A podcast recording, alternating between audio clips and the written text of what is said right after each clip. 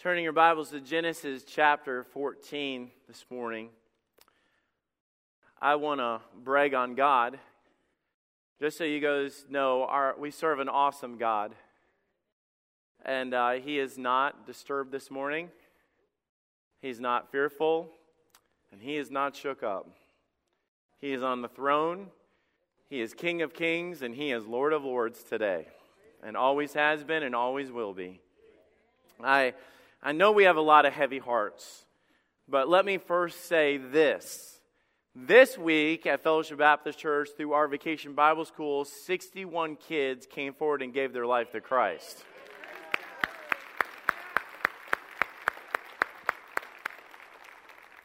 May our focus be on the right things. May we remember why we're here.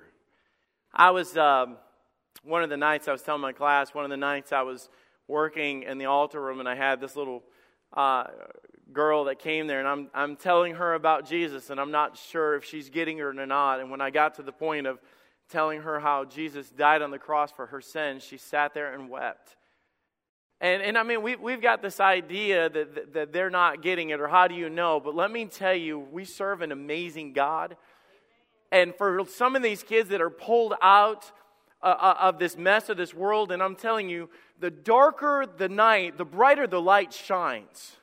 There's a contrast, there's a difference, and we're sitting there saying, because it's so dark outside, then they're maybe getting it, and God's saying, wait a minute, because they walk from the darkness and they step into the light, sometimes to them it's more obvious than it is to us.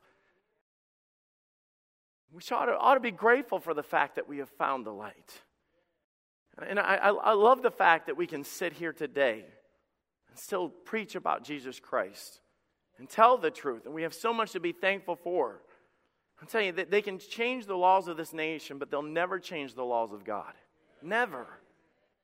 But I want to warn us tonight and, and this morning, and I want to preach on this because I'm, I'm fearful as God opens a new chapter for America, we have a massive role to play in this day and age.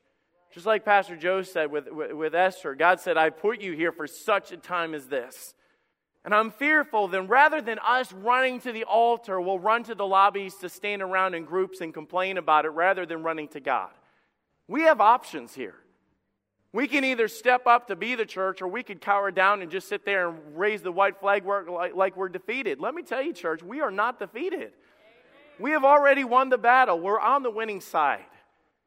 You know, I, I want you to know that we can quickly go from being the answer to being part of the problem just by our attitudes alone. Do you guys know that? We, we can be part, and you say, what they're doing is wrong. Let me tell you, if we have the wrong attitude, we are just, we're, we're wrong too. We, we, we were called to be light and righteousness and difference, to be peculiar, to stand out. We sing the song, Amazing Grace. You know what we say in there? I once was lost, but now I'm found. We sing the words, I was blind, but now I see. And a lot of times people get so frustrated and saying, what is going on around here? Do you know why we're different? Because we can see. I, don't turn there. I just want to read this for you. In Second Corinthians four four, and just so you have the right perspective of this. The Bible says, in whom the God of this world hath blinded the minds of them that which believe not, lest the light of the glorious gospel of Christ, who is in the image of God, should shine unto them. I, I, I don't know if you guys understand this or not. Our enemy is not anyone waving a flag, whether it's a Confederate flag or a, a rainbow flag, or they're not the enemy. Our enemy is not living in the White House. In, in no capital or any, that's not the enemy. The Bible says the God of this world, who little g there, is the enemy that we are to face. And he's after all those people that we just mentioned, and it's our job to go after those people. And I, I know it's going to get quiet because we'd rather sit there and just stomp our feet and say this, Jesus came to seek and to save that which was lost. We are Christ-like. Our job is still to seek and to save that which is lost.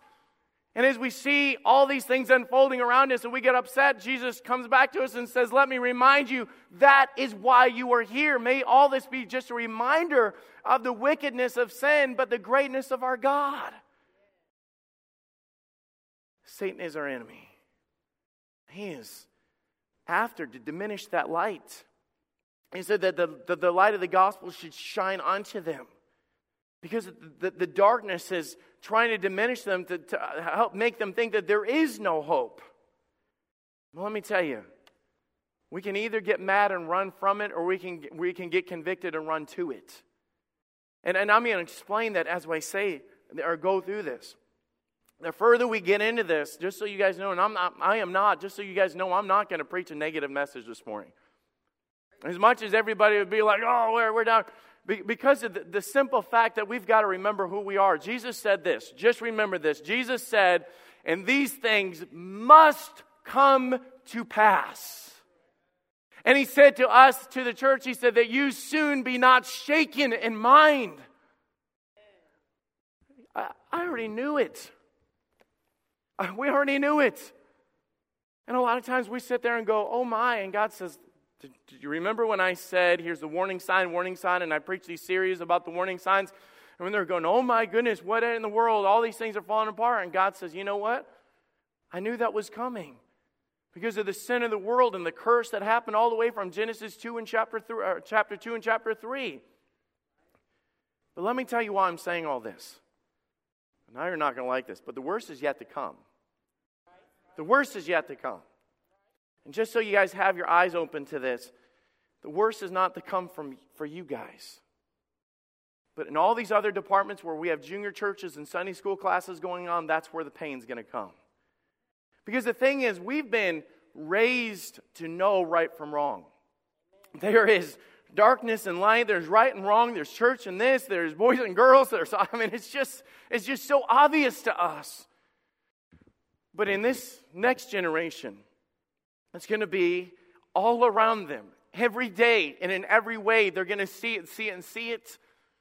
And it's going to be to the point where they grow up and they're going to be so confused, because it's not just something on the outside. It's going to be drugged next into the schools. It's going to be taught. It's going to be the same way that it was when it was creation versus evolution. Now it's going to be straight versus gay and everything else. Every, things are going to shift in that way. And I'm not saying that to be like, oh my. I'm saying that it's time for us to step up. I'm preaching today on being a soldier of the cross. Understanding our part in all of this. I'm saying this because I'm telling you that they need us. They need us. We are soldiers of the cross. Deliverers of hope. We're light in the darkness. We're examples of Jesus Christ. We have truth. We must give it to those that don't. We must turn our frustration into action. But I want you to see what's going to make a difference. What will make the difference? Genesis chapter fourteen, I want to read this, almost this entire story, starting verse ten. And the vale of, and the vale of Siddim was full of slime pits. And the kings of Sodom and Gomorrah fled and fell there. And they that remained there fled to the mountain. And they took all the goods of Sodom and Gomorrah and all their victuals and went their way. And they took Lot, Abraham's brother's son, and dwelt in Sodom and his goods and departed. And there came out one that had escaped and told Abraham the Hebrew, for he dwelt in the plain of Mamre, the Amorite, the brother of Eshcol, the brother of Aner, were the confederate with Abraham. And Abraham... When Abraham heard that his brother was taken captive, he armed his trained servants born in his house, three hundred eighteen, and pursued them unto Dan, and divided himself against them. And he and his servants by night smote them, and pursued unto Hobah, Hobah, which was on the left hand of Damascus. He brought back all the goods, and also again his brother Lot, and his goods, and the women, and also the people. And the king of Sodom went out to meet him after the return of the slaughter of Chedorlaomer. And the kings that were with him in the valley of Sheva, and the kings of Dale. And Melchizedek, the king of Salem, brought forth bread and wine, and, he, and the priest of the Most High. And he blessed him and said, Blessed be Abraham, the Most High God, professor of heaven and earth, and blessed be Most High God, which hath delivered thine enemies into thine hand, and he gave them tithes of all. And the king of Sodom said to Abraham, Give me the persons and take the goods thyself. And Abraham said unto the king of Sodom, I have lifted my hand unto the Lord, the most high God, the professor of heaven and earth, possessor of heaven and earth, that they may not take the thread, even a shoe latchet, and that they may not take anything that is thine, lest thou shouldest say, I have been, I have made Abraham rich. Let's pray. Lord, as we get into this, I pray that our eyes will be open, Lord, to what that form of action is that we ought to take. Lord, I know that you are in control. I know that you make no mistakes. I know that you love us, and I know that you love the people of this nation. And Lord, I know that they need us more than ever. But Lord, as we gather today in our church, Lord, I know that there is a lot of mixed emotions. But Lord, help us to focus on you. Help us to remember, Lord, that you're in control. Lord, help us to remember that we are the children of light. We pray this in your name. Amen. I get into this, and um, all of this reminds me of our situation. And I, I'd imagine is Abraham is there, and he gets the word back. If you guys were like me, and I, I'm not going to sit here. I, I don't want to be up here, and you guys think that this doesn't bother him. I tell you, I was struck to my heart. I was, I was upset. But honestly, in a lot of ways, I sat there and thought, you know what? A lot of this is our own fault. And said, I don't want to hear that, but just, just, just hear me out. We, we, we were given blessing after blessing, but let me ask you as a church, what have we done with all of our blessings? How many times did we overstep opportunities, and how many times did we not go up and stand and vote and different things that we had opportunities to do? And I looked at Abraham and I thought, man, if, if, if I was to look at this situation, and Abraham knew the, the sin of the city and everything that he did, he knew the decisions that Lot made and everything that was going on. We know that the sin of Sodom and Gomorrah was very similar to what we're seeing about here. You can imagine as they run in and say, Abraham, you won't believe what happened. They came in, they took them all, the king of Sodom, Lot, your, your, your nephew is taken, all these things are happening. You know what I would have said? I would have stepped back and said, here's the thing. I knew this was going to happen. It was his own fault. He made the choice. He made the decision. It's their problem. But they're in bondage. They've lost everything. There's nothing they could do. It is their own fault. Here's the thing. God looked down on them and said, I show grace, I show love, I show mercy. I love them in spite of the sin that they're in. It's only by the grace of God we're at where we're at. It is only by the love of God. It's not that we're any better. It's just the fact that somebody shined light in our direction. We came to the light and we met Jesus Christ. Lot knew better. But he would have stepped back and said, you know what, serves him right. Let him deal with it. It's his own problem. But let, let me sh- explain the situation, what's going on. For twelve years, the city of the west served the cities of the east, making them pay tribute money. In the twelfth year, they rebelled and said, we're not doing this anymore. Five kingdoms, including Sodom and Gomorrah, decided to fight back. They gathered all five kingdoms together. They go there. They lost. They were put in bondage. Now, that's insignificant as we get through this, because in our minds I'm thinking, all right, if there's five kingdoms, they should have nailed it. They should have hammered it. It should have not have been a problem for them. But let me tell you what they were missing. It is a, there's a big problem when you go to war and you do not have God on your side. There, there's a big problem when we sit there and say that there is a problem. We, we, we caught in bondage. How are we going to get out of it? You, God said very clearly, without me, you can do nothing. Amen. You'll never handle it with me, without me. Abraham's response in verse fourteen, and when Abraham heard that his brother was taken captive, he armed his trained servants, born in his own house, three hundred eighteen, and pursued them unto Dan. Now, I don't know all the details, but this is what I do know. Five kingdoms divided together to do this. I don't know how many men that was, but I guarantee it was a lot of people. Abraham, not exactly a military man, steps up, three hundred eighteen guys in his own house, goes in there, rescues them all, all their women, all their children, all their possessions, all their animals, goes in there at night, puts them all, chases them out, brings them back. And I'll tell you right there, that's an incredible victory. None of that would have been possible without God being on their side. Verse sixteen, and he brought back all the goods and all the people. It goes further and says in verse fifteen that he smote them and pursued them and chased them into another city. I believe that this example of seeing the mess that they got in, God was saying the attitude of the local church is the same thing that the attitude of the, the uh, Abraham and them ought to be simultaneous. It should be the same thing. We look at them and we say, what a mess. There's going to be people there. And God says, yes, I've called you to that. Know the truth, to rise up and to go after them because they need what you've got. It's even more obvious today.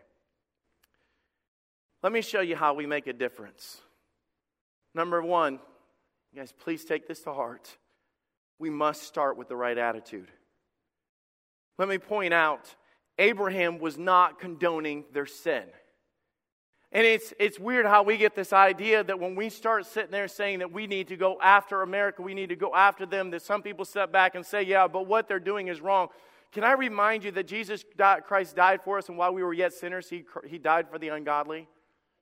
Can I remind you that it's amazing grace because we got what we did not deserve? Let me tell you, we cannot change where we stand as a church. We cannot alter what the Bible has said. We stand upon truth because it was God that said it, not that we that made it up.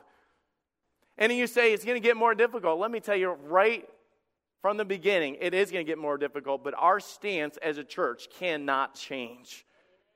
And as it's changing around the world and they say different groups are coming together and different denominations are coming together to vote, there is no vote to be done. God has already said it, and it is done. The decision has been made by God.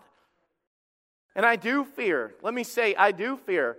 If you're here today, I love you with all of my heart. But the reason we gather together in a place called the church is because you're the called out, which means we ought to be different. And for Christians that say that we are different, and we still there and look out there and say, hey, maybe we've got this wrong, it's not us to decide. And it is so drastically important that we take a stand on what is right. Take a stand on it. And I've seen Christians that sit there and put up on their Facebook page and color this and hang the flag and say that we have to have tolerance. I'll tell you, we can love the sinner, but we still have to stand against the sin. That cannot change. But just because we get up there and preach about how, how we're going to stand against the sin does not change our perspective of the sinner. There should have been just as many amens on that. That's the concern that I have, because we will allow bitterness to come in and we'll turn our back. And let me tell you, we can be used by the devil when we should be used by God. We could sit there and get so disgusted by what we see that we just turn our back and run the other way and we turn into a little holy huddle. We don't need a holy huddle. We need an army of God to go after them. We sit there and get so frustrated. No, it's not just this. Who's who's next to be president? Outsourcing, unemployment, housing market, Obamacare, all these different hot topics. And I'm, I'm not sitting here pushing one way or the other. That's not my point. My point is, let me ask you, what's your attitude about all of this? It's only going to get worse. And the Bible has said that from the very beginning. But I know as it gets worse, that that's when we have to be there to show our love towards them. When we know that God is in control and God has everything under his hand, and God says to go out, but speak the truth, but never forget that the Bible says speak the truth in love. Who would want to be around us if all they have is hurt in their life and they have all this devastation in their life and all they see from us coming out of our lips or what we post on Facebook is negative, hateful, and spiteful? So take a stand. Yes, take a stand, but never forget that those people that are leaning that way and doing those things have a soul that will spend eternity somewhere. Right. Right. Abraham had to be focused on the right things. People in Sodom and Gomorrah were just more than a wayward nation. They were the mission that God had given them. I love America. I still love singing the songs. I still love the song, God Bless America. I still love waving the flag. I still love the fourth of July. I still love all those things. This is our home. But let me forget, let me remind you guys, if you are a believer here today, this is not just your home. This is your mission field. Do you get that? It's not just our home. It is our mission field. It is where God has placed us. It is the people that God has placed us to reach here. And our attitudes must be right. Number two, we must respond with a plan. Let's read verse fourteen. And Abraham heard his brother was taken captive, and he armed his trained servants born in his own house, three hundred eighteen, and pursued after them unto Dan. I love how the thing that, that he sat, and it's easy to sit there and go, oh my, and not that we don't stand back and we don't talk, we don't get brokenhearted, but he turned around and he gathered all of his, the people from his own house. You know what they were? The people that were like-minded, loved God, loved people, loved, loved the things of God, loved righteousness, and they gathered together and he said, guys, you know what Lot did? Oh man, I can't believe that happened. Oh, I, I know, I know, but here's the thing. Lot needs the truth. The people need the truth. It's not just hearing the truth that they need to see. Let me point out that they saw actions. The Bible said, let your light so shine before men that they may see your good works and glorify your Father which is in heaven. There must be action coming from Christians being involved in our community regardless of the situation, the state, and the moral depravity of it. There still must be action coming from the church. Abraham immediately took action. This was not his gardeners. These were trained people, the Bible explains. The Bible describes to me, as we're reading this, the local church. Let me walk you through this. Notice, first of all, that they were trained. Let me tell you guys, all the ones that are sitting here, if you were a believer, you know Jesus Christ is your personal Savior, say amen or raise your hand, do something right now, okay? You're testifying to me right now. Because you have raised your hand, you now need to know that you have a responsibility. It goes beyond sitting in a chair in church. It goes beyond just carrying a Bible. It goes beyond just arguing with people around the water cooler at work. You have a responsibility, but you must be trained to do the job. I loved it. This past week, we had Bible school. I think it was Tuesday, Wednesday. I had to go around. We had a lot of kids in here. And I went around and I said, I need as many people that know, because we, we had an influx uh, of kids and we were about to have the invitation. And I, I needed to know right off the bat, how many of you need know how to lead a child to God? And man, one by one, hands going up all over the place. Let me tell you, every person here ought to know how to lead people to Christ. Amen. Every one of you need to know what is right and wrong, because when things begin to fall apart, because their way is not the right way, and if it's not the right way, the Bible says they're building their house on sand. It's going to fall apart when the storm comes. Let me tell you, we can hear the rain coming in. It's not going to last. It's not going to fulfill. It's not going to bring them happiness. It's not going to work. But let me tell you, we've got to be trained as rescuers, not a social club.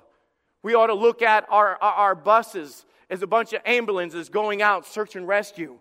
We've got to look at our greeters in the doors like, like going into an E R. We've got to look at these rooms as O Rs and, and operating rooms and getting ready to do the job. They are hurting. We must be trained and ready to do the job. Sit there, that's not my job. No, if you raise your hand and you said, I'm a believer, then you are called, you are chosen, you have a job. You're an ambassador of Jesus Christ. Be trained, be ready to do the work of God. I talked about how I'm worried about the next generation, but let me tell you this. We have an opportunity to turn it around.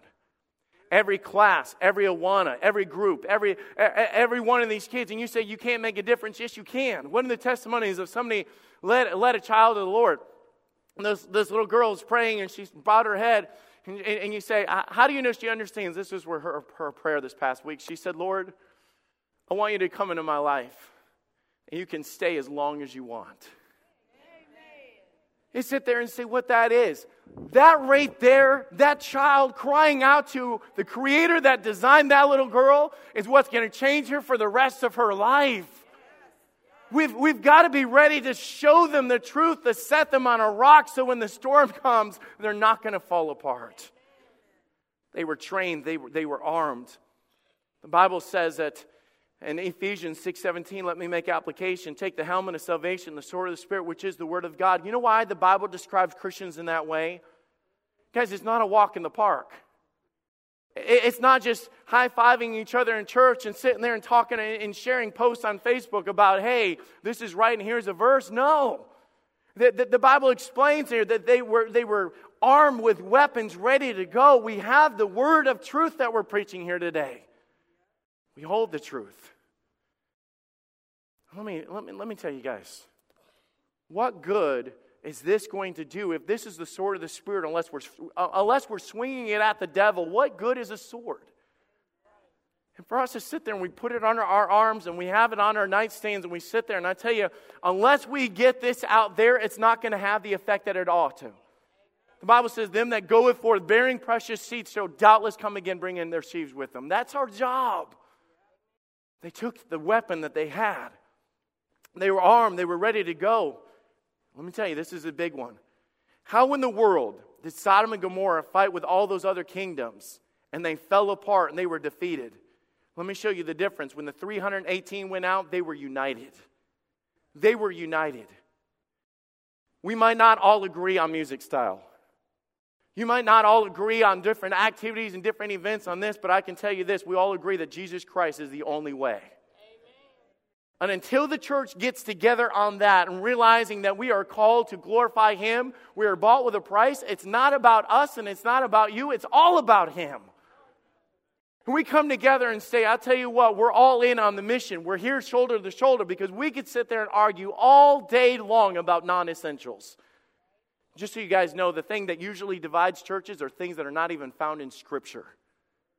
The things that most people split over, you can't even find a verse to back it up. It's the way that I feel or the way that I think or the way that I was brought up. The only thing that matters is the word of truth. So we do what we teach our kids. The B I B L E, I stand alone on the Word of God. Standing firm on that. But I tell you guys, we have to be united. We have to come together as, as the world is dividing and they're causing all this division. We come together, we teach our kids, we come together to, to back each other up. We have to be united as we sit there. Every wedding that we have, we, we are lifting up what is right. Every activity that we have, and we sit there and say, we're going to reach children. We, we need to make an announcement that says, stop signing up. We have too many. Wouldn't that be a great problem to have? It cannot be the attitude that somebody else will do it, or that's not my job. We've got to be united as we do this. And I love this. They were aggressive. They did not sit on their hands. They did not wait. They did not sit around waiting. They pursued after them. Why did we do what we did this past week? Guys, are you tired? I feel like a zombie right now. I, I'm telling you, I, I, I love to preach. And I came in, I, I sat in my office, my two kids came in, I'm talking to them, I'm on my computer this morning, I turn around, both of them are sleeping on the floor. They both conked out in my office. That's exhausting. But let me tell you, I would not, I would not trade what we had this past week for nothing. Amen. Nothing. It is awesome, because the Bible says, and of some having compassion, making a difference. We have got to be aggressive about this. We have people on the outside and say, well, I just can't find a church that I agree on. I can't find it. I don't know this. Or I quit serving because I got offended and so-and-so this. And I served five years ago and so-and-so came up and said, and then we quit. We can't quit. This is where we come together. This is where we run. I love the fact that when David went before Goliath and all the army with their swords and their shields and their, their, their, their king and everything was sitting on the side, David didn't just go to Goliath. The Bible says that David ran to Goliath. As passionate as they are about lighting up the White House, we need to be passionate about lifting up Jesus Christ. What happened to that? Sit there and we sit on our hands and say, that's a shame. I'll tell you what, I can't tear down, I, I can't bust in and try to shut down everything they're doing, but I sure can lift up Jesus. That's what I can do. Amen. We've got to be aggressive about these things. I, I've already been meeting with the guys in these past couple of weeks, and we've got these plans that we're reaching in the fall. And I said, guys, we've got to bust the box. We've got to get out. We've got to go to them. We've got to find them. As they fall over hurting, we've got to be there to pick them up, not stand over them and say, I told you so. They don't need a bunch of people telling them, I told you so. They need the truth. Everyone is equipped and designed by God to do something. I know not everybody can do everything, and I know that. But I promise you, everybody here can do something. They had the right attitude. They had a plan. But the last thing is their focus was on Jesus Christ. Their goal was to glorify God. I know Abraham loved his family. And I know this wasn't about Lot. It definitely wasn't about the king of Sodom. It wasn't about all those. But I tell you, when he got to the end in verse twenty, and Abraham blessed the Most High God, which had delivered thine enemies into thy hand. What happened? The king of Sodom came out and he said, here's all of the blessings and here's this. And Abraham stood back and said, that's not my motive. I don't want you being able to say that you even gave me a latchet for my sandal. I don't want you saying anything. Everything I did, I did for the glory of God. Our entire perspective will change as we walk through this world and we're so discouraged about everything. And God turns around and says, look up, look up, look up. you do what you do for me. And there's going to be a time coming that we're going to get discouraged. We're going to get our focus off. We're going to get our attitudes off. Everything is going to get. We're going to turn around and say, what's the use or what's the point? We do what we do for the glory of God. You can imagine being Lot. Just imagine. Lot knowing, Lot having the history, Lot knowing the heritage, Lot making that decision. You know the story? The Bible says that Lot pitched his, knit, uh, his tent towards Sodom. Slowly, little by little, you read the story of Sodom and Gomorrah. The Bible says that he was a resident. He's inside the walls. He got there after this, this digression of sin and, and dropping his guard and adapting the world. Cannot do that. He gets in there, and that time comes where they go to war and they become in bondage, and they're sitting in that cell. And I, I don't know who was around or if anybody could hear him, but you can imagine, hey, do you think Abraham would come and rescue us? Can you imagine Lot speaking up going, why would he do that? Here's the thing. Abraham warned me over and over again. Every time I got with Abraham, he was saying, don't go there. Hey, what are you, what are you doing now? How'd you drop your guard? Why did you do that? Lot would sit there and say, I tell you what, guys, we don't deserve Abraham to come in. We messed up. We did this to ourselves. You can imagine late that night as they're hearing all this commotion, and Abraham or the servants coming and knocking on, going, Lot, it's time to go, buddy. It's time to go. What are you doing here? I, I, I don't understand. We're way outnumbered. No, we've got God with us. Don't worry about that part, buddy. We, you're, you're okay. Opening the gate and pulling them out and running off and getting them out there. And they're saying, why? Why would you do this? Abraham, I'll, t- I'll tell you the truth. We've messed up. We got ourselves in this situation. We've done this for all these years. We knew right from wrong. It was our fault. Why did you do this? Church, can I just simply say one word? It's called grace. For by grace are you saved, and not of yourself. It is the gift of God. And how dare we accept the gift of grace and we're not willing to extend the same thing? The Bible says grace is you receiving something that you could never earn, you did not deserve, you did not merit. God gave it to you because God loves you. Well, let me tell you guys. We're ambassadors of the grace of God. Just like Amazing Grace. Just like what the Bible says in passage in verse four where it says that they, they are blinded. You know what you do to people that are blinded? You run into the darkness holding the light. And they might not get why we do what we do, but I tell you, it's great at the end of it. We can be like Abraham and say, it's all because of God. Are things changing? Like crazy. But Jesus said this, these things must come to pass. This generation in Thessalonians says, this generation will not pass till all these things become uh, be fulfilled. We are that generation that is experiencing all these things happen. Do you know how cool it is? And you're saying, cool, wait, wait a minute, don't use those words. No, a blessing of God for God to say, church, you'll be the last voice. You might be the last teacher. You might be the last preacher. You might be the last choir. You might be the last bus drivers to ever hit the streets, to ever stand on a stage, and to ever proclaim truth. God has called us and saying, I'm not done. I'm almost close, but I want you guys to be the last voice. If we're the last voice, let's shout it out from the bottom of our hearts.